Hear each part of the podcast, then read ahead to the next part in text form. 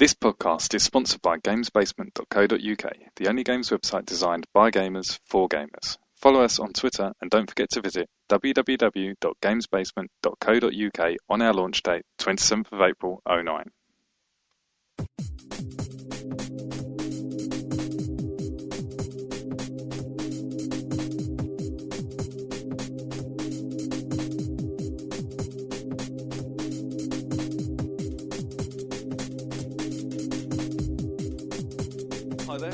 Welcome to episode two of the High School Podcast. This is uh, Dr. Zach Zeus again, and I'm joined by Stripe. Hello, how are you doing? Yeah, all good. And finally, we hope that the sound's sorted out a little bit. We've got loads of wires going everywhere. We've kind of muddled together some different software, and it should be a bit better for everyone. So hopefully, you'll enjoy this a little bit more. Yeah, let's hope. Yeah. Um, so we're going to start off as normal. Um, should we go through the format? Yeah. Yeah, yeah, we're going to start off with what we've been playing. Uh, then we'll probably move on to a little bit of news, and we've had a couple of letters and reviews on iTunes, so we're going to just go over uh, an email we've had, and we'll just say thanks to a few people for their reviews. So let's get started. Yeah. Okay. So um, should we start with you? Uh, what have you been playing? I know you've been a bit busy. But... Yeah, I've been a bit busy, uh, and I've not been feeling too well, so the Xbox hasn't turned on much, neither has the PlayStation. But uh, I've been playing a few odds and ends. Um, my main my main game I've been playing again has been Resident Evil Five though. Um, I, I completed it on on normal. Um, I, I'm whoring this game though, to be fair, because I completed it on normal with a good friend of mine called Deathmash and a good friend of yours as well, who we're going to try and get on the podcast at some point. Um, I hoard it on normal, and then we we went. I can hoard it on amateur. Then we did some gold farming on a certain section of the game so that we could basically max out all of our weapons. Um, so we did amateur, then we went through and we did veteran with like infinite magnum and stuff like that and now we're finally going for professional um, which at the moment we're like a third of the way through it and it's an absolute bitch it's literally yeah. like one hit kill by a zombie if you're not standing next to your partner when they get hit by a zombie because if you're not standing next to them you can't heal them they literally you, the zombie hits you and you've got two three seconds maximum to heal your partner or they're dead it's game over and uh, so we're just trying to work our way through that but we've we hoard it a little bit more and got infinite rockets now as well. So we're literally just walking into the room with rocket launchers, laying waste to everybody, and then moving through. But uh, we're definitely getting the longevity out of the game.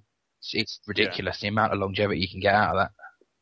Yeah, I need to actually give it a go sometime. I'm sure I will soon. Um, you'll probably be bored of it. By no, well, to be fair, it's, it, even though we've played it quite a few times, it's not getting boring yet. And the, the great thing about it is if I do play with anyone like yourself or anyone who hasn't played it yet, I've got literally about 140 health like health kits in my inventory and stuff like that, so I can I can just basically heal as many times as I need to, and I've got tons of ammo that I can give people. So it's been fantastic to be able to play it several times just to get to that point. And obviously they released the DLC out today uh, yeah. for the online mode, which I'm kind of in two minds whether to get. I mean, I don't know about you. I, I was personally quite annoyed when they announced that this DLC was coming so soon after launch. Yeah, I can see it as something that uh, companies are going to start doing a little bit more. It'd be nicer if the game was a little bit cheaper and then you had the choice. Yeah, it would be good. I mean, it's I think it's something like 450, 460 Microsoft points.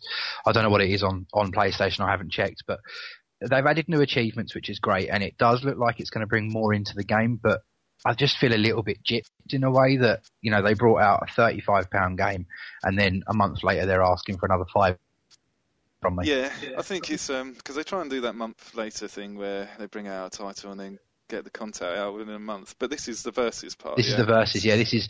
I think they've got like they've got a few versus modes in there. I think there's survivors and a couple of other modes in there. So I think you can play basically play as a team surviving other people come. So it's a little bit like Horde. In, yeah, it seems a little bit like Horde, but yeah. I think there's more people coming against you. Um, I'm not 100% sure how it stands, but I might give it a download. I've got a few spare points, so might see how that goes. And um, otherwise, I've been playing um, Burn Zombie Burn on the PS3. Um, anyone who comes onto the website, see, I've done a review of this. Um, it's a PSN game. I think it was something like six ninety nine, five ninety nine, six ninety nine. I can't remember. I just choose the game and let the credit card do the walking. Um, it's as I said in the review, it's very Robotron, uh, Smash TV style. So it's top down shooter. Um, frustratingly, it doesn't use twin sticks, which obviously a lot of shooters do now, especially Geometry Wars and, and games like that. So it's not twin stick, but apparently the reason the developers took out that twin stick option was because there's melee weapons in there. And basically, you play a Bruce Campbell ripoff um, who has to fend off waves and waves and waves of zombies. So he's very Robotron. Um, you have, but it's just full of hilarity. It's it's a very funny game. Like I say, you play a Bruce Campbell sort of rip off, so he's got all the quotes in there from Evil Dead and stuff like that, and you've got standard guns, pistols, Uzis, but then you can pick up a lawnmower and run around, and you basically suck them into the blades of the lawnmower and things like that. Um, and it's it's it's a really good game because it just brings back you know the the fundamentals of gaming, which is just score a big score and then go back and see if you can beat it, and if your friends can beat it and things like that. And there's an offline co-op mode which I haven't had a chance to try yet. Uh, unfortunately, no online co-op, which did let it down on its score because I think if it had online co-op, it could be miles better fun. Um, but yeah, I've, I've been playing a little bit of that. That looks a little bit like uh, Zombies Ate My Neighbours. Was that the SNES game? That does look a little bit like that uh, in, especially in terms of the fact that it's zombies and it's got comedy in it. Um, it, it plays it plays really well. I mean, you literally are just running around strafing people uh, and shooting them as best as you can. Uh, and like I say, you've got the melee weapon, but you can also set all the zombies on fire. And if you set them on fire, it gives you a multiplier to your score. Uh, and then if you kill any of the ones that aren't on fire, obviously, so say you've set 50 on fire and then you kill one that's not, you get one times 50. Things like that. Um, it's a superb little game. I think anyone who's got a PlayStation, get onto PSN uh, and download that because it's a great fun game. Yeah, nice. Definitely sounds good. I'll have to get a PlayStation. Yeah, you first, definitely but... get a PlayStation anyway. Uh, but yes, yeah, worth a download to anyone who's got got PS3 uh, and PSN. Yeah. Yeah. So, um, anything else? Is this kind of? Um, well, I haven't really played a lot of other things. I mean, I spoke last time on the last podcast that I was going to review the Pit uh, for Fallout 3, and I am working my way through that. Uh, like I say, I haven't really felt 100%, so I haven't been on there a lot. Uh, and they've still been having quite a few bugs and problems with it. So I was basically looking at a lot of news sites and saw that Bethesda were going to fix it again. So I decided yeah. to wait, and uh, I'm actually going to restart the DLC tonight yeah. and try and get through the pit from there. And hopefully there'll be there'll be less bugs and there'll be less problems with it as well, and I'll actually be able to knock out a proper review. Yeah, because it seems a little bit strange because, as far as I know, the um, the first download, what was that called the, in this Chinese? Operation Anchor. Yeah, Operation Anchorage. There wasn't really any. No, no. I mean, it went, it went up fine. I, I, mean, they said with the pit that there was a language. It was the English language file that, that corrupted on Xbox Live, and then it, it was literally 24 laters, and they patched it, and they got the new version up and running. But apparently, even this one's got some bugs. I mean, I've noticed there's been a few bugs, and a friend of mine spoke to me the other day and said how he'd he'd gone into one section and he was kind of caught in a voice loop. The character kept saying the same thing. Right, so he pulled out his shotgun and blew off the guy's head. Uh, obviously, just a little bit of fun. Went and explored the game. Went back and there's a head on the floor just talking. You know, bugs like that. And I had a bug where I couldn't find my weapons that I knew where they should be there and things like that. So, you know, I decided to take a step back, go into it when it's fixed, so that I can review it properly. Because I don't want to yeah. review it with the bugs in it because it's not fair. Yeah, and there's nothing more irritating as well when you get a fair way through and then realise you're going to have to do yeah. a load again. I mean, I've got quite a, quite a reasonable way through. I think from what I've seen people say, I'm about a third of the way through it anyway. But I don't really mind starting again. It's a great game to play, and as long as the DLC works a bit better, I know what I've done at the beginning, so I can pretty much run back through. Um, other than playing the pit, I've, all I've really done is I've, I've played a little bit of the new. Pardon my bastardizing of its pronunciation. We pronounce it Suikoden or Suikoden over here. Um, yeah. Suikoden Tierkreis on the DS which I haven't played a lot. I'm about three, four hours through it. Um, so far, solid RPG. Anyone who's a fan of the Suikoden franchise should adore it. It's it's got the 108 characters that you need to track down as normal, and it just plays like a standard RPG. Um, the one thing I will say though is the voice acting is hilarious. It's yeah. literally it's like someone's recorded an anime soundtrack and they put it on high speed dubbing, and and taking out all the emotion as well. It, it's hilarious. To be honest, the best thing to do is just turn the sound down and ignore it. Um, otherwise, everything else in the game is fantastic. Anime cutscenes look gorgeous. Um, the other the other sound effects, the music are fantastic. The plot is actually quite interesting. It's even though it's still cliche, far fetched anime, it's good. Yeah. Uh, it's literally just about this gang of people who live in a village and they find a book that when they all touch it, they all start getting these these hidden powers that were hidden deep inside them, and then it's all about these different dimensions, which sounds really weird and not very good, but it is quite good fun. Um, other than that, I, the only thing I really tested was Runes of Magic. I was sent a review copy by the guys that make Runes of Magic. Their name escapes me at the moment. Um, it's basically a new MMORPG for PC. It will be free to play. I was sent the sent it on a disc, but you can download it. It's been out for about two weeks now, um, and it basically is World of Warcraft for poor people. I'm going to say that because it's it's literally. I don't mean any disrespect to the company because they're a great company and what they've done games wise, it does play really nicely, but they have just bastardized World of Warcraft. Everything from the opening menu when you load it up to the actual gameplay is World of Warcraft.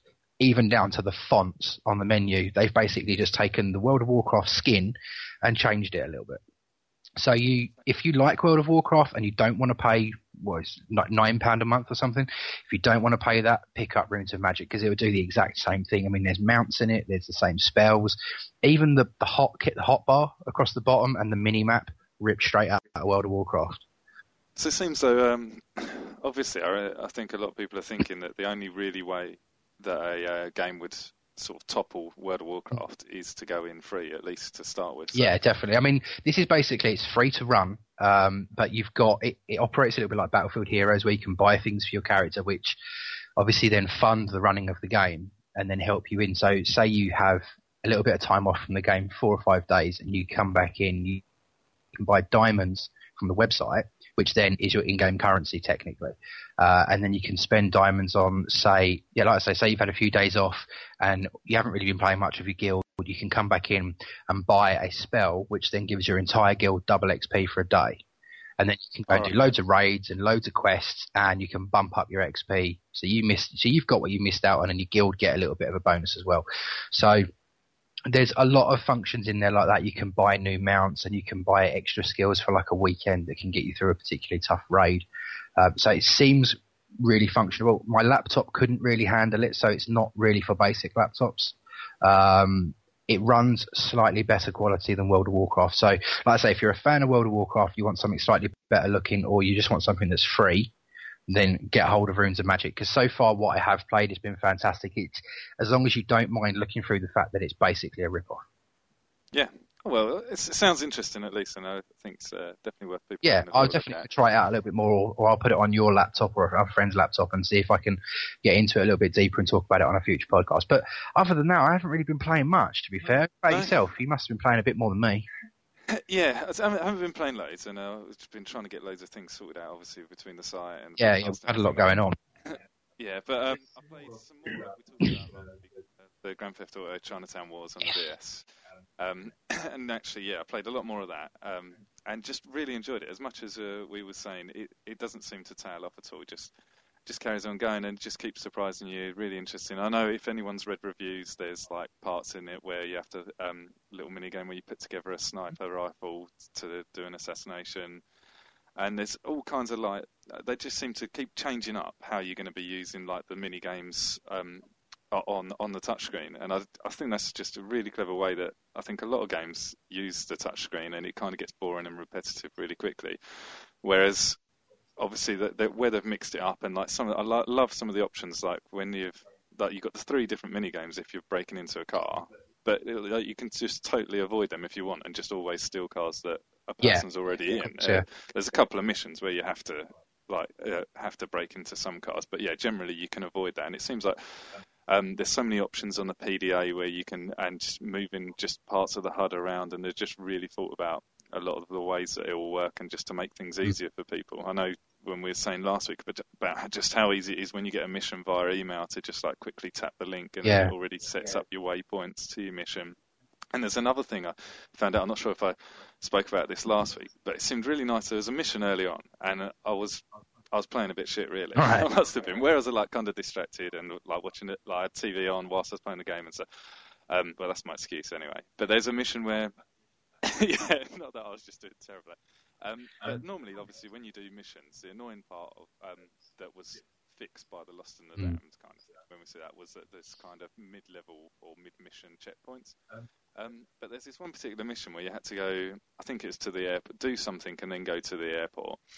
Um, and like when you failed it, I failed it like the first time, and it said like just press select and you'll redo the mission, which is like kind of normal, like part of the course. Yeah. But when I failed it the second time, um, when I could, I'm sure it was either select again or something.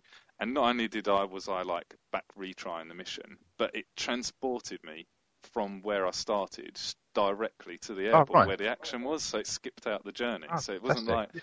yeah. So I thought it was really nice. I'd like to see that in the other Grand Yeah, Theft definitely. games. Especially when you've got a really long journey before. a mission. Yeah, Yeah. yeah, got a really long journey, and um, I think I kind of um, as well another game I'll just I'll add in now. I've been playing Lost and Damned as well. I had a bit of. Oh, so you've just been trashing Liberty City for. Yeah, yeah, a week. Yeah, Yeah, yeah. yeah. I- I said, it's- whenever you start playing it again, I just think Just- just Playing play GTA, GTA. I always forget how nice everything. Yeah. like- Like, such- such an achievement what they did. Yeah. And- And um, Lost had, had another little update. All right. I don't know. No. Um, but yeah, just uh, I think um, just both of the games really impressed me in slightly different ways. Like you, when you, I think Chinatown Wars got kind of like the fun and the interaction and all the drug trading mini game on that kind of that you just have enjoy your time in the city about what you're Yeah. doing. Whereas obviously like Lost and Damned and like GTA 4 to an extent um, have like the real characterization that Mhm. is just totally missing in Chinatown Wars. I think that that's the the, the one bad point. We've got like the review up on the site at the moment, and um, when I was saying about like you miss there not being speech, like it seems strange that there's doing so much amazing stuff on the DS, Chinatown Wars, and then you and then you moan about like there not being speech, but when they've fitted so much in. But the point, like to me, is just that it seems so amazing, like that you could even compare a DS Grand Theft Auto to the home console Yeah. versions. Yeah, its definitely could. Like it builds up that expectation that you do notice something like when the when the sound like you miss uh, um, when you thankfully the journeys seem shorter between getting across. I think, I think feel like you can get across Liberty City a bit quicker on the on the DS Mm. version, but you haven't got obviously like the funny adverts on the radio and like the licensed music, and then in the cutscenes you haven't there's like comic strip stills rather than getting the full Yeah. cutscenes with the speech. So I find it it's a little bit harder to kind of empathise with the character at all on the DS version, but um. but you get all the other elements, and then the home Yeah. version, you get all the characters. Must admit, from what I played, I, I, I will agree. It's it is a shame, and especially like I say, because I played a little bit of um, Suikoden and Tierkreis as well, which is, I mean, it's a 3D RPG. I mean, anyone who's played Final Fantasy three or four on on there will know the sort of style. But they've got basically full voice acting for the whole game. The only time it really cuts out is just on just little sections of dialogue where it's not important. But otherwise, it's got full voice acting. So it makes me wonder why Rockstar took that out. Whether it was maybe that there would have been too much dialogue, or or wonder why there's there's no voice acting in there at all. Yeah, it's, Yeah, it's definitely Um, the only thing I can imagine is that it's um, just take up too much space with the game. Because it's quite a big map as well, isn't it? Because they've got all of Liberty City on there, haven't they? Yeah, it's all the, like you get the main two island, Mm. um, so you get, I can't even remember what it No, I can't. I'm I'm, I'm going to play dumbness on that. You, you, You, you miss, as you look at the map on the home console versions, basically what you miss off is the island on the far Right. Okay. Sure, it's that one. It's kind of got the industrial areas and. Yeah, I know the one you mean. We're going to have so many people shouting at us that we don't know. Yeah, I know. I can't remember. I've been playing it loads, and I can't. remember. But I know you just take into. I, this, that's the other thing with the DS one. I find it a little bit harder to, um, because of the view, partly to recognise where I am as quickly. Right. Yeah. Just because, like you, because you're seeing like kind of the like the angled tops of buildings. I find it harder to remember a route from one place to the other Mm. than on the home consoles. course. Yeah.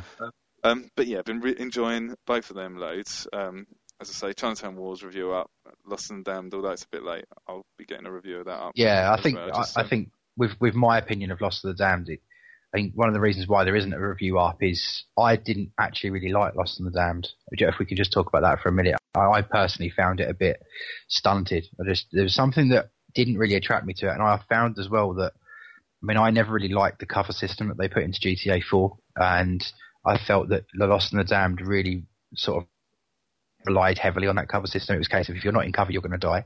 And because of that, I didn't really sort of take to the Lost and the Damned as well yeah, because I didn't really I've- want to use that cover system. I wanted to just run in and shoot people. It probably didn't help that I was coming off the back of Saints Row 2 as well, where you Yeah. can just run in and shoot people and I survive. think that, yeah, I've got mixed feelings about it at the moment. Um, I, th- I think the the voice acting and the cutscenes and that are just incredible. Um, s- still like probably some of the best cutscenes on like the home consoles. Yeah. Um, I think the like it's nice to have the new weapons and things. There's a cool grenade launcher. I don't know. yeah, that's that. literally pretty much where I got to was the grenade yeah. launcher missions. Which is makes a really nice. Yeah, it does. It's, it. Like, it's real satisfying to use. Um, but the only thing is, is that between the characters, um, I would rather play as uh, Billy. Right. Who's like the guy who's kind of just got out of prison and yeah. having that rather than Johnny because it's it goes through that same kind of thing that you had. The problem with Nico I always found was that his character is saying he kind of doesn't want to do the things that he's being forced to do, but then just happily just like someone gives him like a thousand dollars and he kills someone. And I think it's the same thing with this. I'm in a biker gang and like I don't know why I'm forced to play a character who's got a bit of a conscience about what he's yeah. doing. I think it, they could have just gone the route of that he was just some like real like badass guy. Yeah, and I mean, he was just like Hell's Angel, and you just went around and you just killed people because they were a rival. Yeah, it's a strange one because they build up these characters to be so strong, like Nico, uh, and it's Johnny, isn't it? They build up these characters to be so sort of like infinitely strong-willed, and you just think, well, if you've got enough strength inside and outside, you know, mentally and physically and emotionally, that character would turn around and say, well, no, I ain't going to fucking kill anybody. I'm just going to do what I feel is best. And you'd think that they would just leave. Yeah. And I think, yeah, they should just give you a, an absolute sociopath. I mean, I think by the end of like GTA 4, no spoilers here, but Nico is a sociopath, you know. And and he quite he takes a lot of pleasure to kill people. I don't know how Johnny's story really evolves, but I just think that if if I'm going to be stuck with that, or if I'm going to be sitting with that character for what could be 40 hours, they just needed to personalize it a little bit more, really. Yeah, I really think that the way I personally, the way I would like it to go is to go like Oblivion and Fallout, where by if I was to choose to go like that sympathetic route where I didn't, and then maybe like there's options to like build up like the business and I don't know whether it's whether they're going to do drug dealing or all of that mm. stuff if you wanted to or if you wanted to just go around killing people you could just do that and build up your character to the way that you'd like it to be like you can in them games. I think it's great that they do this storytelling but it would be nice for them to maybe even if they just did a another lost in the Damned style thing where they just give you a faceless character and do what you say you know have like a karma system in there uh, and a bit more empire building so you can actually feel like you are building that person as a character rather than being a, given a character and then you know having the highs and lows of the storyline. Yeah. Yeah. So um, oh well, I think that's enough of that for now. Anyway, I think people have been hearing us talk about Grand Theft Auto for quite a while for like two podcasts. Yeah. but yeah. Um, couple of other things just played a little bit of. Um, one of them's import game uh, for the Wii called uh, Tatsunoko versus Capcom, which is basically Street Fighter and other Capcom fighters, and then anime Japanese characters, which I'm not too familiar with. But the game itself is really, really impressive. Yeah, because we were talking on MSN, and you were absolutely hooked with yeah. this. Yeah, I really, and as well the default setting that's quite nice. Like I played, I haven't, I've been playing some fighters recently, but I kind of had a big gap where I hadn't been playing fighting games as much. And um, the um, default difficulty, you can get to the final boss okay. Right. Like, it'll take you a, a few goes, but then there's another sort of about six stars of difficulty you can add on top so you can make it a lot harder. There's nothing like um, Street Fighter 4 then, where people are just getting to Seth at the end and throwing their controllers through their TV. No. Well, the, the boss here, he's actually, I found him particularly, it, it was quite difficult. Everything, I was getting through the fights all okay, and then to get to the final boss and a bit like that, just, it was really hard. Like, the boss has three forms, right. basically, and you have like just your single health bar for each character that does boost up a little bit. I didn't quite get at what point it was getting a little bit of a boost. Right. It's a little bit hard to judge. But yeah, it's got three forms, and the boss is. Um, it's, it's, it sounds really weird, but it's this kind of like big round ball thing. This probably makes sense to people who've seen like the anime. Yeah, I would thought so. Yeah, it's huge round ball that's probably about I don't know about ten times the size of your character, and then it changes through number of forms until it's a huge golden robot um, that's about approximately 30 times the size of your right. character.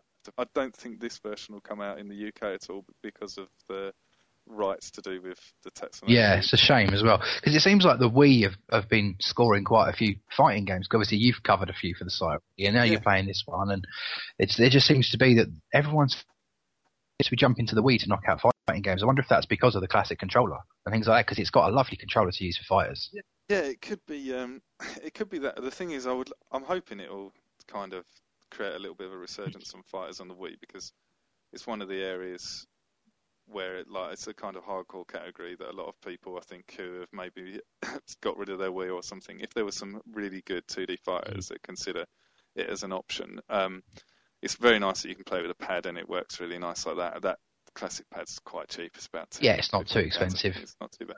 Um, it beats going out and buying a Hori stick for sixty quid. Yeah, yeah, definitely. Um, but um, I was hoping that maybe that other people are kind of, if this kind of does well, these kind of games, that there'll be some more 2D fighters. And the fact that they are 2D means that it can work okay on the Wii. Because obviously, if you're trying to push something like Virtua Fighter onto the Wii, you, you're going to be hitting some struggle, yeah. Yeah, you're going to be hitting some limits, and this kind of plays to the strength of it. It almost reminds me if they started getting some more fighters of the kind of days of the Sega Saturn, where it was particularly good with the with the 2D graphics and getting that. Oh well, if, they, if that's Um, the case, I want them to bring back X Men: Children of the Yeah. Atom and put it on the Wii. If they do that, I'll go out and buy a Wii tomorrow. Simple. What and then lastly, uh, there's only one other thing, and I've only really played a tiny little bit. Um, so I've played, uh, I know you've played a tiny little bit of it as well, which is uh, Need for Speed Pro Street. Yeah, this is because we got it as a bargain. Yeah.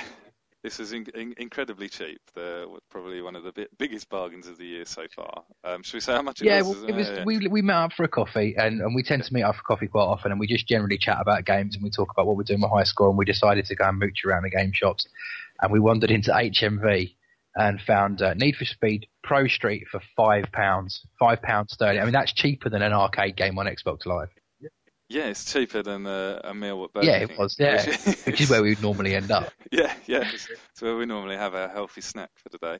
Um, but yeah, it was really cheap, and uh, like obviously it's not a new game out, but I thought it was worth.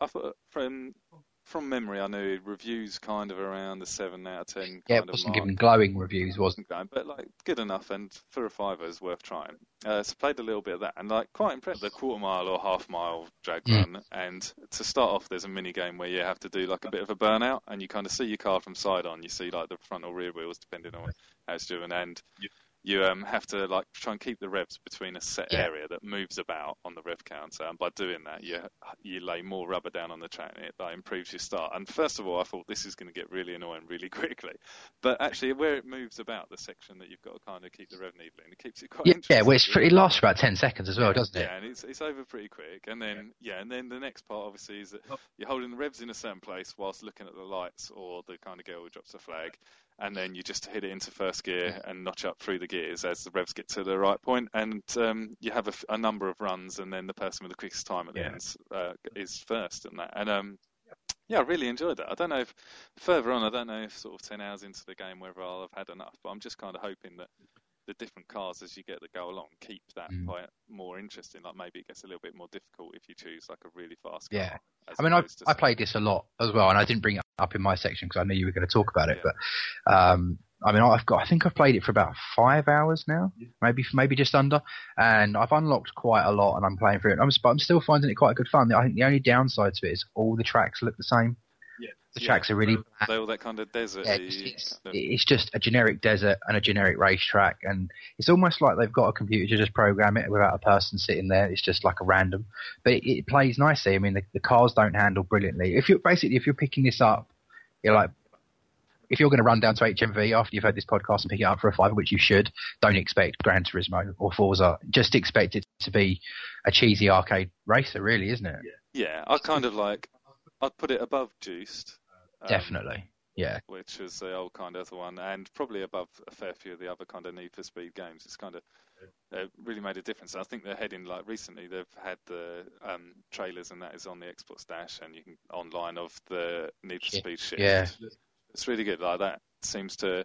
I'm just hoping that this kind of like they're trying to get because they've got this one, haven't they? They've got the two ones, the arcadey ones. Yeah. That I'm trying to remember. I don't remember their names. They, basically, EA have just gone out and got hundred studios to make hundred different Need for Speeds for the next lot, haven't they? Because they've got Shift and they've got an arcade one and they've got handheld ones and a few others in in the pipeline. I think Shift looks the best so far, though. Yeah, but like quite a nice little surprise. I wouldn't like I'm never gonna rate it higher than like Gotham Three or Four or Forza or anything like that. But for, if you was if you wanted to spend a fiver on a game that's Like you know, if you play if you play just as long as Strive has at the moment, five pound for a fi- like Yeah, five hours it's- of gameplay. Like even if you got bored after that, it's got Well, that five pounds bought me 120 uh, points as well, achievement points. I mean, the achievements are relatively easy to get, and I haven't tested the online yet because we're going to try and do a few races Yeah. over live at some point. But I do think that as long as it plays well online, there might be still a community about. It should be good fun.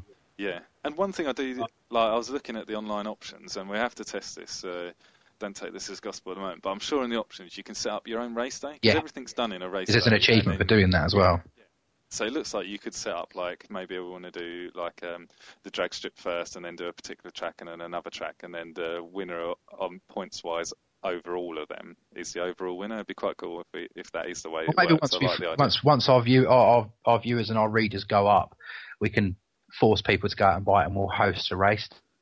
Yeah, yeah, we'd def- definitely like to do a race day. Right. So, um, yeah, if anybody else does get it, yeah, just leave a comment in the uh, uh, either um, either on our like you can message us through our emails, or if you leave a comment on the podcast thread Yeah, afterwards, definitely. then we'll get to that. Um, and that's pretty much it. Yeah, I mean, I haven't played much else, so I can't really talk much more.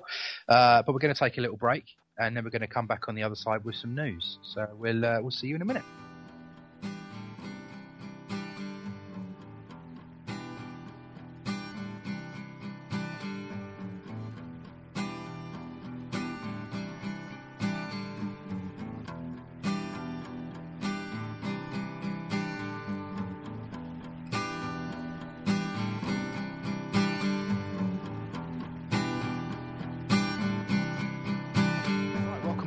Two of the High Score Podcast, episode two. Uh, still with me is Zach. We're going to sit and chat about some news. Uh, there hasn't been a huge amount of news this week, though, because of GDC last week or the week before. Uh, it seems that everyone pushed their news out then, so we've just got a couple of things we want to chat about.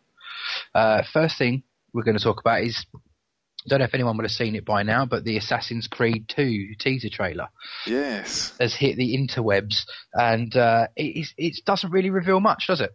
It doesn't, really, it doesn't really show us anything Well, it about the doesn't game. show us anything at all, does it? Really? Um, but it's quite interesting. uh, Like, if anyone who's seen it, it kind of looks. Would you say like a Leonardo da Vinci kind of? It's based off of the sketches of sort of Leonardo da Vinci. Uh, what was it? The the man, the funny man with the funny Yeah. arms and the. yeah, that is- Blamed for not knowing shit on this podcast.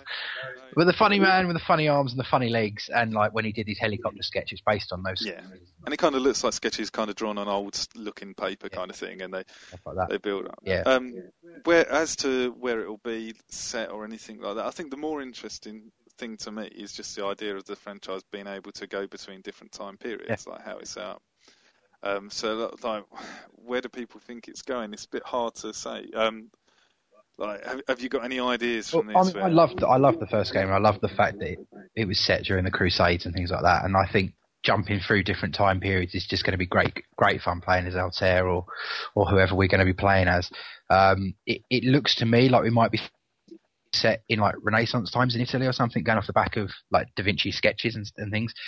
Uh, whichever way they take it, I think as long as they keep the original mechanic, but maybe go a little bit more in depth with the game, I think it. You know, I think we're going to have a good sequel coming out. Yeah, yeah, because I'm. quite- It'll obviously it'll look good again. I Oh can yeah, imagine. It's definitely. obviously- First one looked amazing. Yeah, and especially like it's easy to think about it looking nice now, but like upon release, if you try and think back to that, it really did look something special uh, when it was released. Um, I'm kind of mixed in my head between part of me would like I like the idea that they could just have a number of games and it's uh, a bit like Splinter Cell and things like that, where it could have a number of games, but in this one they could like put it between different eras and maybe people will have their favourite one within a particular era. Um, another part of me thinks it would have been quite good to have a single game where you just went through the time in the single game, so sort of like less missions in each one, but going between like the different kind of play styles in a single game. I think that So would be put the nice. different ages and the different time periods into Yes. one game rather than a trilogy, Yeah. which is I think is it's going to be a trilogy, isn't it? They've said. Um, yeah, I think that's what they've said at the moment. So um, yeah, it's interesting. Love to see more of that. I reckon. Was it going to be E3? Do you reckon? I'm sure we'll see something at E3, even if it's just a you know the next trailer on. Because this is this is just a teaser. I mean, all you really see for those who haven't seen it yet is, I mean, it goes through the sketches of Da Vinci and things like that, and it scribbles down stuff about the Animus, um, and then it gets to the end and you see Da Vinci's man, uh, but he's got the the blade on his wrist, doesn't he, and the missing finger. Um, I think just going off the back of that, that kind of gets me quite excited about the game, just purely and simply because there was nothing like jumping on someone and shoving that knife into them as an assassin. Yeah, no, yeah, well, it was really good. So game, any so. anything really that they can do, I just kind of hope they build a little bit more on the gameplay because I don't know if anyone else would have really experienced it, and I don't know how much you've played of Assassin's Creed, but yeah, yeah. it got quite repetitive after like four or five people. You just started Yeah, thinking, oh, someone, same thing again, same thing again. And it just got a little bit, I don't know, redundant after a while because that special feeling of being an assassin on the third one just felt a bit run of the mill. So I just kind of hope they do something different with it. I was hoping that they were just going to jump us forward to like what would have been present day for Yeah. where you saw the cutscenes from the first game, um, just so that we could have had a bit more technology and you know some of the future in it. But Yeah, just uh, it should so- it should be pretty good fun regardless what they do with the game. Yeah, so um, like, moving Yeah, on. so obviously we had that trailer. Um, we've also had some news come out about the Fable 2 DLC. Um, it's called, yeah, See the Future, and uh, Lionhead today have actually announced a few things that's going to be in it. We're, we're going to see some new creatures, um, new quests, new events, some new legendary artifacts. Um, you're also going to be able to transform your dog into different species of dog by giving it a specific potion. I don't know what that's going to do. All I care is if I can turn it into a big wolf yeah, that Wolf can just fuck people up. That'd be awesome. Not like a Paris Hilton kind of chihuahua, then. No, no, I don't definitely don't like the shoulder back. Um, yeah. And but one of the biggest things is the fact that as you play through it, you you actually get glimpses of what your bloodline was going to be after your heroes passed away. All right. yeah. There's there's bits about how you've got a fight inside a city trapped inside a snow globe, which sounds very random, but Oh, if it, you know, knowing Molyneux, it's probably going to be really good fun. Um, and they've also said it's going to come out at 560 Microsoft points, which is a so- fantastic price point. yeah, nice little bit. Everyone's used to kind of the 800 point at least. But it's going to be nice to have nice. something because I mean, I I played Fable two and I I enjoyed Fable two, but I'm a massive fan of Fable one, and I shouldn't really say Fable one, Fable, and uh, this just felt like Fable 1.5 to me. It, there wasn't enough new things, and I I'm hoping that with all the DLC that they are going to bring out. That it just kind of brings me back, keeps it keeps me going back to Albion because it is a great universe and it's nice to play through. Yeah, I think I'd like to kind of like as I, said- when I've spoken about it mm. before, I, I kind of felt a little bit let down by the ending. I think it'd be nice to have if this kind of brought back the excitement and the, what I felt in the initial parts Yeah. of the game. It'd be nice to kind of leave me feeling like that rather than Yeah, the ending did not- kind of was a bit of an anticlimax. I mean, we're not going to do spoilers on this show, but it, you know, anyone who's played it will probably feel the same way. And I do, I do, I enjoyed the exploring part of it, and I enjoyed the dungeon crawling, and there wasn't a lot of that sort of towards the end of the main game. So I think bringing out this DLC, I mean, they haven't said the size that the DLC is going to be in terms of hours or, or even gigabytes or anything like that, so we can kind of guess it. Uh, but I'm just hoping that it unlocks a lot more just progression things that you can do, more Yeah. more with your character, more with your hero, and uh, there's there's more expressions and there's new makeup, new clothes, new hairstyles, things like that. So anyone who enjoys that part of Fable will get a kick out of the new stuff e- either way. Uh, it definitely sounds worth looking at. Yeah. Although, um, what I'll do with the extra 240 points left over from Yeah, my that- 800 points. it's going to be your issue, really. Um, moving on, but talking about Microsoft points, um, we've got Puzzle Quest, Galactrix, and Flock Yeah, Marketplace. yeah, for the the rich people who love. Now, when we're really big and famous, and when High Score's massive, we're probably going to launch what we call the lost episode of High Score. Yeah, all right, which yeah, is yeah. basically we got together months ago now, and we we started to put together the podcast of what we actually wanted to do, and there will be a lost episode at some point. yeah, and it was a lot more explicit. It was a hell of a lot more episode. explicit than we are now. We're being polite. Kind of, yeah, we kind of messed around a bit Yeah. more. Um, and we really dish ginger people, which, which we're not going to do now because we don't want to alienate anybody. Um, but on there, we had a really big rant about Microsoft points. And if anyone goes back in the history of High Score on the website, you'll find a rant from me about Microsoft points. And this was all kind of the time of R-Type. yeah, this was all around R-Type because R-Type came out 1,200 points, didn't Yeah. it? Which was what I say ridiculously expensive. Um, and now Microsoft are out to rip us off again. Puzzle Quest is going to come in at 1,600 Microsoft points, and Flock's going to come in at 1,200 Microsoft points. Yeah, it's like interesting thing is that Puzzle Quest, the first one, uh, is it Challenge of the Warlord? Yeah, something like Um, that one was sixteen hundred, wasn't it? It was, yeah. sure, when it first came out. So I'm assuming that it must have sold quite well, considering they're bringing the second one out at the same. Yeah, well, a lot of people did like the original Puzzle Quest. That's most Yeah. likely why. Yeah. It is good, and it, the the thing I'll say for it, I've uh, played the PC version of this of the new one, Galactrix, yeah. Um, and like it looks a little bit nicer. There's a little bit more detail in the maps, and it looks absolutely huge. Um, the first one was a very like big game. It like goes seems to go on forever, really. And this one, it is a really big game. It'll definitely last you a long time. So in terms of, I think that possibly value for money over time, maybe it equates to something a little bit more even.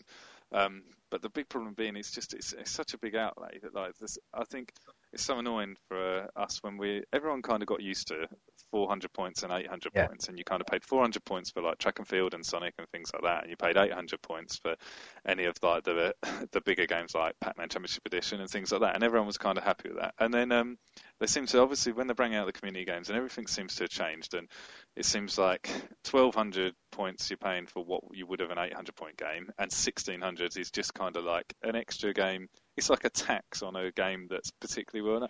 Like it is though. I mean, I, have got no gripe with 1600 points of Puzzle Quest in a way because it is a big game. I mean, having played a reasonable amount of the first one, I, granted I didn't play it on Xbox Live. Um, I, I, played it on PC and, and things like that. So, uh, but knowing that they're the same game, I'm not that fussed about 1600 points for that because they don't do 1600 points every single time. What really gripes me is that in the same point we're going to get 1600 points of Puzzle Quest Galactrix, we're going to pay 1200 points for Flock, yeah. which I mean, you, if you if you're a fan of those two games, if you've been watching those two games for a while, I mean, we've all known that the what is it, the Days of Arcade they're calling it. You know, we all known that was coming, and we all knew the list of games that was coming out. When we had Dishwasher last week at 800 points, so if you've had your eye on these games for a while, you're going to be shelling out a lot of money on these two games, and I don't think that it's fair from from Microsoft's perspective.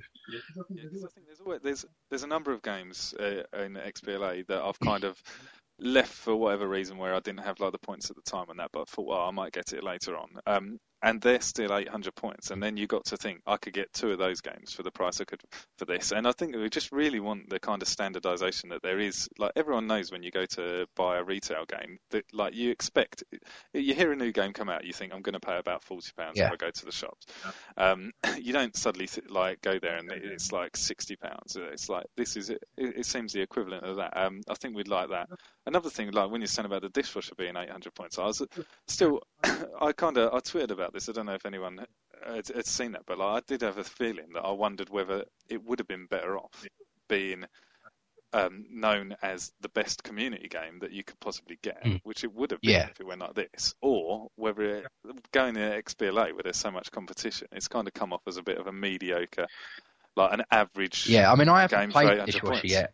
You know, damn me for saying that, but I haven't sat down and played it yet. Um, but I do feel that that could have easily stayed on the community games and been given a slightly higher price price point there. But you can have a um, I just don't. I don't. Just can't see where Microsoft are going with their pricing. I mean, just head off on a slight tangent, but staying on the subject of Microsoft points. I mean, I don't really know what Microsoft are thinking at the moment. I mean, you look at the magical special discounted for gate for gold members. Of crap. Yeah, yeah. I mean, they've given granted, they've given us a reasonable deal this week. You can now buy Penny Arcade for 800 points rather than 1600 points. Yeah. Which it shouldn't have been in the first place. Um, it should have been sort of 8 to 1200 points. But then they're giving us, you know, all these little downloads that no one really gives a toss about. I mean, who actually didn't download the Ninja Gaiden 2 DLC when they were playing Ninja Gaiden 2? Why wait nine months to release that as a lower price? Yeah. Yeah, it all seems. I think the big thing is we just want like, really, if they was just going to like make a mark and say the top game's going to be 1200 points, yeah, and that's more than the 800 that we kind of got used to. If they just went with that and that's how it's going to be, at least you could get adjusted to it. It's just that kind of unease that you can get. You look forward to a game, you get really excited about it, and then you hear that it's going to be like I was. I, I was really thinking. Like I played a bit of it, obviously on the PC and that, but I quite like playing these games like Puzzle Quest on the on the Xbox, where you can just kind of sit on the couch and play it. Um, but hit the price. You, you, don't want the price being something to put you off. Like, I would rather. Yeah, I mean, we kind of had the same issue really around the time that Castle Crashers came out. Because when Castle, Castle Crashers came out, there wasn't that many games at the twelve hundred price point.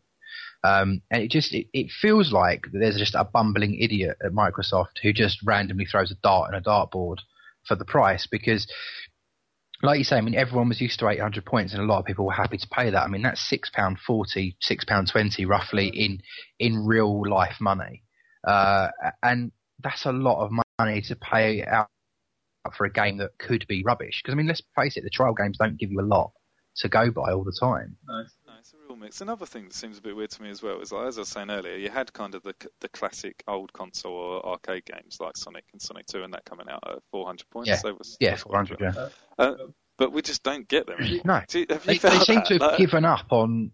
It, it, it kind of feels like as gamers, Microsoft kind of want us to bend over just purely because they've got rid of these classic arcade games at 400 points each. They've now scrapped pretty much the 800 point price point. I mean, I think the only reason they did 800 points for the dishwasher was purely because it was off the back. It was an XNA title. Had it have not been, it would be 1200 points like everything else. It just yeah, seems just like seems... we're being bullied by Microsoft to an extent that because of this, the price points. Yeah. Yeah, and it does seem strange because you obviously do get like these little exceptions where you'd kind of heard about. I'm sure this Castle Crashers come out before Bionic Commando. Yeah, I think it did. Yeah, sure. and but Bionic Commando was 800, wasn't it? And like yeah. Capcom decided, and like you just get this thing where. To, like you get a really good game that's coming out at 800 and another one at 1200 another one at 1600 like I, I quite enjoyed uh, parts of the Watchmen yeah game. it was a good uh, was a good trial it was nice and um and I, I think that it could have like the the demo made it look good and that, and it was just that that was at 1600 as well. And like I know it looks like a nice game, but it's relatively short and things. And I think that yeah, yeah if we just kind of get some consistency to towards what everyone's doing, because the other thing is, is you can't trade these games in, and I know like trading games in isn't particularly good for the industry in yeah, terms of yeah. getting money to publishers, but it's a genuine way for like people who haven't got a lot of money. Like, why not buy a game for like a lot less money if you can? It's pre-owned. It's what people people don't want to pay more than they than they than they've got for anything. Um, so you can't trade them in. You can't like lend them to friends or anything You've got this thing stuck on your hard drive. No one knows. Yeah, that's it. When the next Xbox or, or, PlayStation or whatever comes out. But I mean, one of the things I'd like to see from Microsoft is why can't they take a stand like Steam? I mean, anyone who uses Steam on the PC will see that every single weekend they offer us a special. I mean, we it was what two weeks ago now. Steam offered us the Ubisoft Greatest Hits. I mean, you were talking Far Cry, uh, Beyond Good and Evil, Sands of Time, Prince of Persia, and there was a flight simulator in there as well. Oh yeah, the IL-2. I mean, that's four games, and they were knocking it out for seven, eight pound. Something. Yeah, yeah, it was it was it was really cheap it was games. Dirt cheap. So why can't Microsoft say right once a week we're just going to knock down one of our arcade games to fifty percent? Stop all this yeah. rubbish about thirty three, you know, thirty three percent. Stop knocking down stuff like DLC for cars, like for Forza Two, that everyone's probably already got. Give us the stuff that we we want. Wait two months and then knock an arcade down fifty percent. Yeah, there's definitely room for deals. I think that uh, Steam is particularly good with their deals because the, the, the deals that they offer are like genuinely something that you might want. It's not, it's not this kind of like half-assed approach. There's a little bit of money yeah. off this or whatever. And I think there's definitely room on uh, arcade to have some kind of things like, say, there's certain games from the, uh, the same publisher where you get a little pack of all of them for a certain price. Mm. Um, or if you get like say all of the content for a particular game, like your favourite game, all of the content. So there's definitely room for deals, and there's definitely room for adding more games into what do they call it? Like the they got a kind of like a platinum collection, haven't they? Yeah, they have. Yeah, games that are permanently discounted, but that seems to be so rare, and like to put it uh, I just think that there's certain games that were, if a game was a reasonable price, like Worms that's been added on there, that was a reasonable price. I think 800 points when we paid for that. So a lot of people bought it because it was, and then it gets added to classics, and you tend to think the only people benefiting from like that kind of classic range that they've got on the dash there is people who haven't had an. Yeah, because the problem with the classic range is that most of the games in there. I mean, I can go on that classic range and it's about 10, 15 games, and I own 90% yeah. of them because they're all so good you wanted them when they came out. Like you say, the only business they can really be making off of that is people that have just gone and bought an Xbox yesterday and want some arcade games to play. Yeah. So anyway, let's stop moaning because I'm sure many people are going to turn off if they keep hearing us. um, our last real bit of news, because like we say, there hasn't really been a lot out there, is uh, there's been some talk, there's been some rumours for quite some time now, and it seems that it's becoming more concrete about a Lego rock band the Traveller's yeah. Tales and Harmonix or, or whoever make bloody Rock Band now, considering they're all making so many different games, uh, are making a Lego Rock Band. I, I can't quite see the point of this, but I also really want to play it. I don't know what it is. Yeah, it seems really. It it definitely seems really bizarre. Uh, We obviously haven't got all of the full story about what's happening. Um, whether there'll be some kind of Lego guitar you can put together yourself, or or whether it's just linking towards. I don't know. Have you like? It's really hard to think what would be the link. Yeah, I mean, people. Are, there are a lot of people talking about maybe whether this is going to be aimed more at children, and they're going to have a more child-friendly guitar that you can pick up and use, and and get children into playing the games. And there's a lot of people thinking that it'll just be the same game, but just a little bit more fun. You know, not as hardcore as the other rock band game. might be children's songs or something. Yeah, like well, a lot of people have been chucking the puns around that it's going to be another brick in the wall, things like that on there. And I- I, think at the end of the day, it could just be a really good fun game. I mean, who really cares whether they make a gimmick out of it or not? It, it's it is a gimmick. It's it's Lego. I mean, just give us a great selection of songs and make Lego men play it. As long as I can dress my Lego men up like YMCA and go all village people, I'll be happy. You know, uh, you can just think of the the customization for your band, your guitars, if you're building it out of Lego blocks. It'd just be really good fun. I just think that those guys uh, making the Lego games must be minted. Oh, That's all I was thinking. I mean, what we've heard rumours of Harry Potter Lego now being made. They're making another Indiana Jones Lego based on the uh, the crappy skull. All right, yeah. Um, yeah. and now we're talking about Lego Rock Band. I mean, I think Traveller's Tales are doing all of these. And they are lining their pockets with bricks. aren't Yeah, because what they had, they had like the Star Wars three, the Batman, the Lego, Yeah. they're the ones out at the moment. they? Yeah, yeah, They've got Lego Universe, haven't they? Yeah, and that's uh, on almost every single platform. Yeah. DS, PSP, Xbox, also. And I think, I think what they might be trying to do with Rock Band is maybe trying to get a broader audience in. I mean, like my wife doesn't play many video games, but if I give her Lego Batman or Lego Star Wars, she'll happily play. I mean, she racked up over 18 hours on Lego Batman. This is someone who doesn't really play video games. So I think if I gave her Lego Rock Band to play, she'd have good fun on it for quite a while because it just opens it up. It makes it a little bit more user friendly. So maybe it's from that perspective. Maybe they just want to get more people on. Yeah, and I think uh, surely at some point there's going to be some kind of puzzle game because you'd think Lego blocks Yeah. in a Tetris style I think we should copyright that idea. would, would, would make, definitely make a Or game. just Lego Breakout. Yeah, Yes. yeah. There's all, so all, it- all, speed up. real, real But yeah, I mean, I, I think they've, they're onto something with the Lego franchise, and obviously you can see Harry Potter and, and all that coming out, and I'm sure them, they'll probably do a Lego Lord of the Rings or something at some point. So definitely onto a winner now. Yeah, Yeah, but like uh, news is a little bit limp this week. Um, we've got some community stuff we wanted to kind of go through. Are we going to do Should that? we take a break? Yeah, okay. We're going to take a little bit of a break. We're going to be coming back with some of the community stuff, some of the comments we've had, and little reviews, and just some little mentions and things that we wanted to say. Okay, so see you after the break.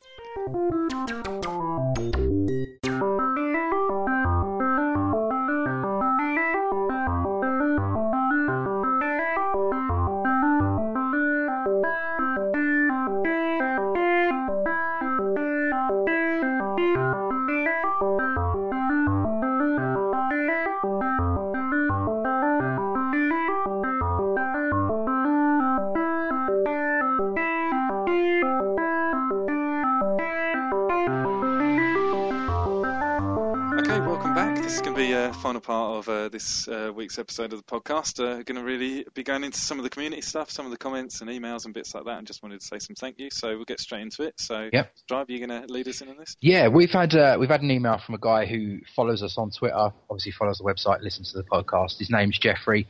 Uh, he's in Texas, uh, over the pond, um, and he emailed us basically to say well done on the podcast. So thank you very much for that first. Um, but he just wanted to know a little bit more about us and our gaming habits. Um, and he's asked us the world's hardest question. Well, Yeah. two of the world's hardest questions.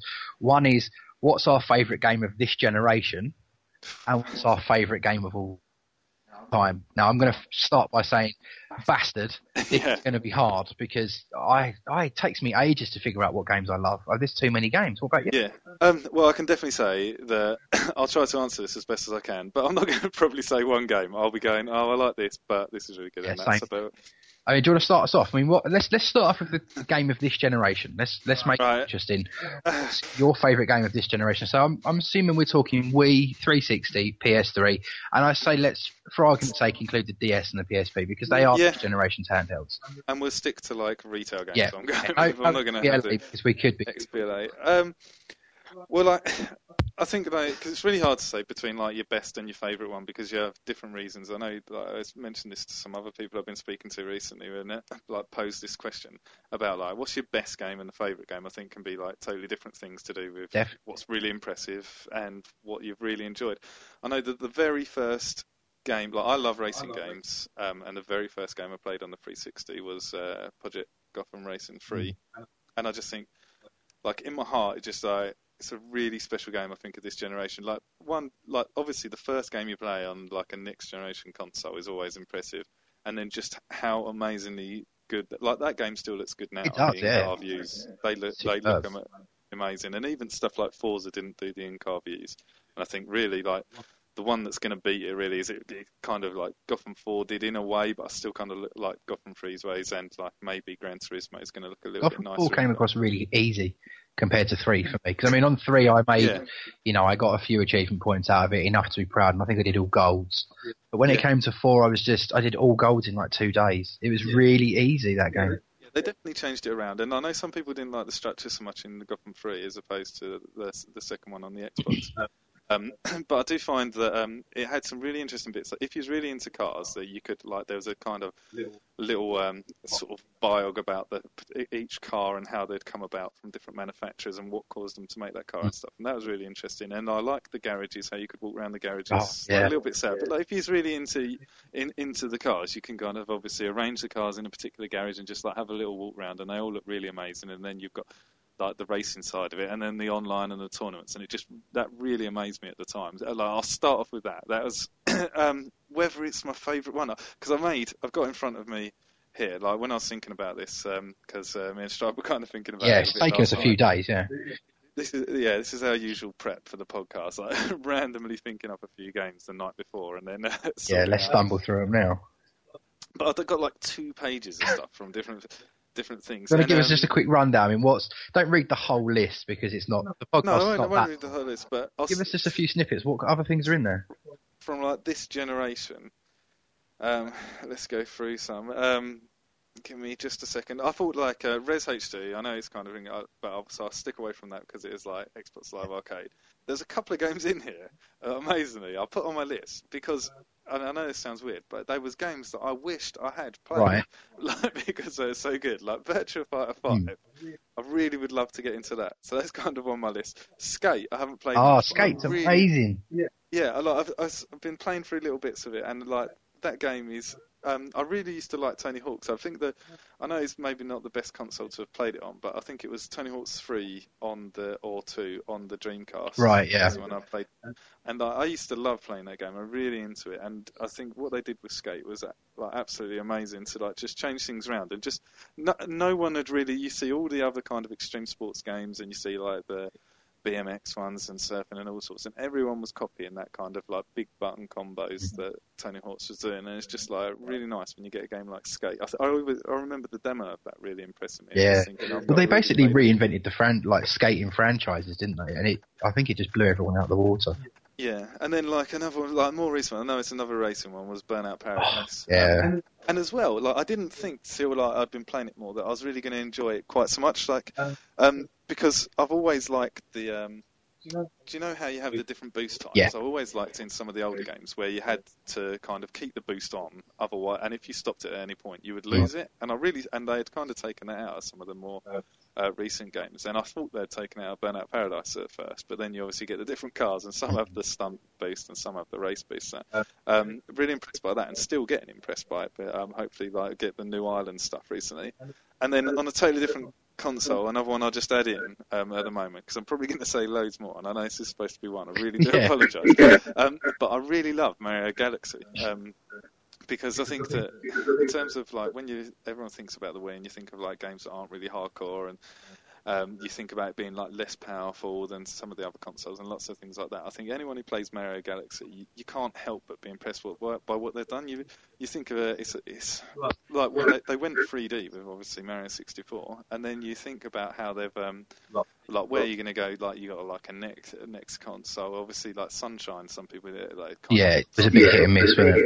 Um, and then this is like gone that extra step past um, that extra step past 3D, even like where you kind of going around the, the gravity field around the planet. Mm. And just such amazing imagination. And to think that just little parts when you think about games like that, about you wonder how the camera would be like struggle with it. And like considering like everyone thinks about 3D games, especially about that third person style, about how the camera is going to mess things up. Yeah. Um, and it just kind of stays with it. And I know where you go on the planet. Um, I think though, like I'm going to leave it there. With that. I'll probably say Gotham 3 just because um, it was the first game I played. I love racing games, and there's not really a part of it that let me down. I didn't think. Right. So, like, what, how about you? Well, I'm the- I'm the same as you. I mean, there's just so many things to choose from. I, I mean, just I haven't written a list. I, I, everything's in my mind because I thought I would just go with gut when we sit down. I mean, I, I love Gears. I love Gears Two. I love Halo Three. Um, I, agree- in a total agreement of uh, PGR Three. Total agreement there. Um, but then there's more recent games like Left 4 Dead. I mean, Left 4 Dead. Not only is it, not only is it like a really good concept of a game, but it just changed the way you play multiplayer. Uh, I know you haven't played a lot of Left 4 Dead, but I mean I've put a lot of hours into it, and the fact that every time you go through Left 4 Dead, it's completely different. You know, the people are in different places, the zombies are in different places, the med it's in different places. Every time you play it, it's like playing it for the first time. Um, and just the teamwork that you get from people and things like that, it, it just made you play differently. I mean, anytime you think of an online game, it's normally, uh, you know, uh, um, a competitive shooter or just a co-op game where you're just there's just two of you and you're working your way through this game. And I think Left 4 Dead just it basically annihilated the playing field and said let's do something different. And we we all know Valve are good for that. And to me, that was one of the best games this generation. But I don't know if it's maybe linked to what you said about PGR three, but one of my favourite games, and if I had to nail one, this might be it, is Oblivion. Um, we were talking before we come on the podcast, like we say, you know, there's, it's difficult to nail down your favourite because there's like your favourite game that you liked playing, the best game because it was tech, it was technologically beautiful and played well, and you enjoyed it. But then there's also a nostalgia to playing games as well. And I think, I mean, when I first bought my Xbox 360, I got it with PGR three and I got it with Oblivion, and I'd looked forward to Oblivion for ages. And the moment I put that in, it blew my mind from from the moment you step out of the sewers and and the moment you get to the end of the game it's it's fantastic. I racked up nearly 90 hours on that game. And uh, having played sort of knights of the nine and some of shivering isles it's just an outstanding game. And i think it, it played well. It looked amazing. And it still looks really really nice today. I mean if you hook that up on a 1080 a 1080i monitor it just looks outstanding. Um, but i think there's that nostalgia there. It's the first new game that I had on the 360. It was the, my first next generation experience. And I think when you add that into it, I probably have to say it's Oblivion just purely because it kind of holds everything. It gives you that warm, fuzzy feeling of that was the first time I experienced this generation. Yeah. And like, And like, like, we're, like we're saying, the kind of suggestion is that there's we're fortunate enough that there is loads of good games on all kinds of formats, um, and like not everyone plays everything, and we do take into account like obviously when we think about this, we think about other games that maybe like I know I haven't got a PlayStation 3 at the moment, but I I played uh, your PlayStation 3, Yep. I played that Wipeout HD. I love the Wipeout. Yeah. always love that, and like that particular one's really amazing. Um, recently, you can probably look up on the net, probably got it on YouTube. At GDC they had that Wipeout HD in Yeah. 3D and MotorStorm 2. Um, but there's so many good games and like I can't believe I didn't say Halo 3 when I when I was thinking about it there. Halo 3 is absolutely incredible. Um, that's my favorite. I would if I was going to go with online game this generation, I'd go with Halo 3. Um, but yeah, so many different different things. And like, uh, so what was the other one? That was this generation. Well, actually, you just made me think. I'm gonna. I'm now gonna have to go back and maybe rethink that. Because you mentioned Sony, I didn't think of Little Big Planet. Yeah, yeah. Man, I mean, I've I've racked up a lot of time on Little Big. See that that's a difficult question. I can't answer that. It's hard to go. Oblivion's generation. amazing, but now you've just brought up Sony. I completely forgot about Little Big Planet. But I'm going to stick with Oblivion for now. But Little Big Planet is bloody close because Yeah. it's really, really good. But I mean, this we'll just say though. I mean, like Jeff who sent this in, he said that his his favourite so far from this generation is is most likely Killzone Two. Uh, he right, loves yeah. the online. Strangely enough, though, he does say it's the first FPS that he's ever really gotten into, which is quite strange because there's a lot of good FPSs out before. Yeah, it's a lot, and I think there's. I, I would. Um, I I played only little bits of Killzone um, too, but there's certain other games I'd imagine like COD 4 that are probably a little bit more friendly to people who, if it's, if it's going to be like your first Yeah. person shooter. Um, I always say that uh, COD 4 is that uh, first person shooter game that people who can't play Halo play. Yeah. That's, that's, that's my You're going to have just take on it. pissed off so Yes, many you, people. You can, you, Our uh, subscribe rate has just gone down, Yeah, guaranteed. that's right. No, but like they like to be fair, they're both awesome games. Killzone's are like um Killzone as a game is really impressive, and I imagine if you've um got a PlayStation 3, if I had a PlayStation 3, I would definitely have that Yep. game. I can see Yeah, why. It's a good game. I haven't really put a lot of time into it. I've played the online a little bit, but uh, I don't think I could put it in my favourite games mainly because I've spent a lot more time with other games on the Xbox and also just the familiarity of things like Xbox Live. Uh, that changes it for me. I think there's some games as well, um, like certain games I think lose out. I think Killzone loses out a little bit just because how long since the announcement of Killzone and then all the hype and then it goes over Yeah. years and years and years. And I always think like this a bit like uh, Grand Theft Auto 4 when that came out. There's so much information that we got before that game. Like I know everyone says about Rockstar being thing, but there's so much you hear and then you hear there's so many reviews and there's so much hype that sometimes games get so, so much of that hype and information out beforehand that it's not really a surprise when you get Yeah. it. You think of like Killzone does look amazing. Oh, Like yeah. the graphics, in Killzone, the animation. Yeah, so that, it looks absolutely amazing. And if we hadn't really, if we'd only seen snippets of that, I think beforehand, then um, I think we'd be more impressed. But you obviously had like the initial trailers from when the, like the the famous E3 trailers, when was it about the CG trailers for Killzone 2. Um, I think it kind of lessens it. That uh, the thing that people was worrying about is how close is this getting to that initial trailer because they said this is going to be in game, and it kind of detracts from that. But um, yeah, definitely a good, good good choice. And if you're a, a PlayStation 3 gamer, I think Yeah. I'd, the Jeffrey there and definitely like getting that. Yeah, well, I mean, he's, he said his second favourite's Ratchet and Clank uh, Future. Uh, um, he he really adores those games, so he sounds like he's a PlayStation gamer anyway. I mean, going on to the, our our next question that he, he set up for us, which is our favourite game of all time, which to me is even harder. I will always I've got my instant reaction answer, um, but I'm going to have a little bit of think about it while we talk. He did say that his favourite of all time is most likely Gran Turismo, or Gran Turismo Two. Um, Yeah, I can definitely say I, I'm in agreement. They are some of the best games ever made. yeah, but pretty sure.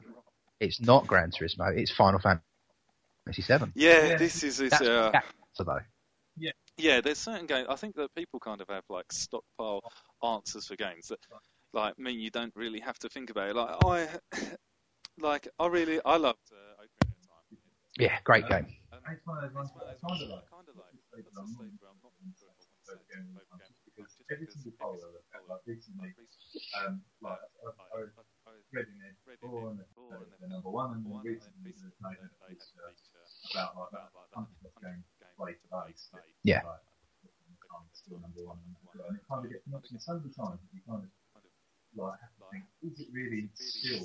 Like I, I know it's really impressive. It is like my favourite game, but I still feel the best game Mm. of all time. But so many other ones. Like, like this is like because my other list here has like so many other little games. Because some of them are just real gems on a system. Yeah, Like I like I love Advance Wars on the um, well originally on the parts and then uh, onto, onto the DS. And uh, uh, like, if I was just thinking of a DS game, that would probably be like right up there with Yeah, one of my definitely. favourite DS games. But like, then you got to think, is it going to be like if I'm comparing it against the games of all time across all systems? And then you got like, um, so then you got like Mario World and Mario 64. Yeah. You've got to start thinking about. Um, Um, there's other little games that I think are amazing, like Ico or Ico. Yeah, however you wanna pronounce that, yeah. Um, Um, that- that game, I remember playing that um, because as much as I, I like the PlayStation 2, um, I never felt like I've never felt that real connection with the PS2 like I did with some other consoles. I was almost like I was. It's, I think it's because I was really into the Dreamcast. Yeah, same. And really, I kind of like adapted onto the PlayStation because of the sort of relative ending up kind of failure and withdrawal of the of the Dreamcast. Is kind of what. So it's always that kind of oh, like my my favorite console isn't around anymore, but I'll do this Yeah. one 'cause it's still here. but But that that really did impress me, Eco. Um, I'd love to play Shadow of the Colossus. Great game. which- yeah, Really so, game. um, Um, and then and then there's like, because like, what do you say? Like some games like Tetris. Tetris is an incredible Yeah. game. Like, and I can always like on so many different formats I can play it. But You know- do you from a game that you've played a lot? Um, and then and then uh, GoldenEye. There's there's there's so many because I mean I totally agree with GoldenEye. I mean GoldenEye Yeah. is a superb shooter. I mean that pretty much redefined shooters, especially console shooters. uh, when they came out. Um, but I'm in agreement on games on the Dreamcast. I mean, the, the more we talk about it, I sat here before this podcast and I was like, Yeah. it's Final Fantasy VII, it's Final Fantasy VII, and I would probably still say that because it brought that was like the first game that sparked my love of RPGs. But now you're making me think of like Skies of Arcadia and Shenmue, uh, even games like Crazy Taxi. You know, They were just Yeah. superb when they came. out. I can't say it's my favorite game of all time because it's not, but there's too many games that garner a lot of respect and love and interest. Yeah. And it's really, really difficult. I was, I remember being really amazed by Metroid Prime. Yeah, that's great. GameCube. Re- really amazing one. So loads of ones. Like, I'll probably go because I'm gonna like my initial thing, which I normally say, is that Ocarina of Time on the N64, and I think um, really it was. I've played like big games before, but it was really a game like I'd kind of I used to get kind of get turned off by games that were too long. Yeah. Um, and uh, well, not necessarily too long, but like when you're talking about getting over 30 hours to complete, I used to kind of get turned off by that and be more into kind of like just short, high score kind of gameplay stuff. Um, but that game was like the first one that started me on that. Um, and I remember like there's so many things like you look at different things like Half-Life 2 on the PC. Uh, I, the Xbox 360 version is excellent, but like when it, it you forget how long ago that came out on the PC Yeah. and what else was out, and even like the original Half-Life. Um, and a couple of other little games I'll mention. So I'll say we're going to go with, for me, Zelda, Ocarina of Time, I'm going to go with Final Fantasy VII. It, it Final holds Fantasy- too much love. Final Fantasy VII. But I would love to say just a couple of other games, which were Pilot Pilot Wings. Great game.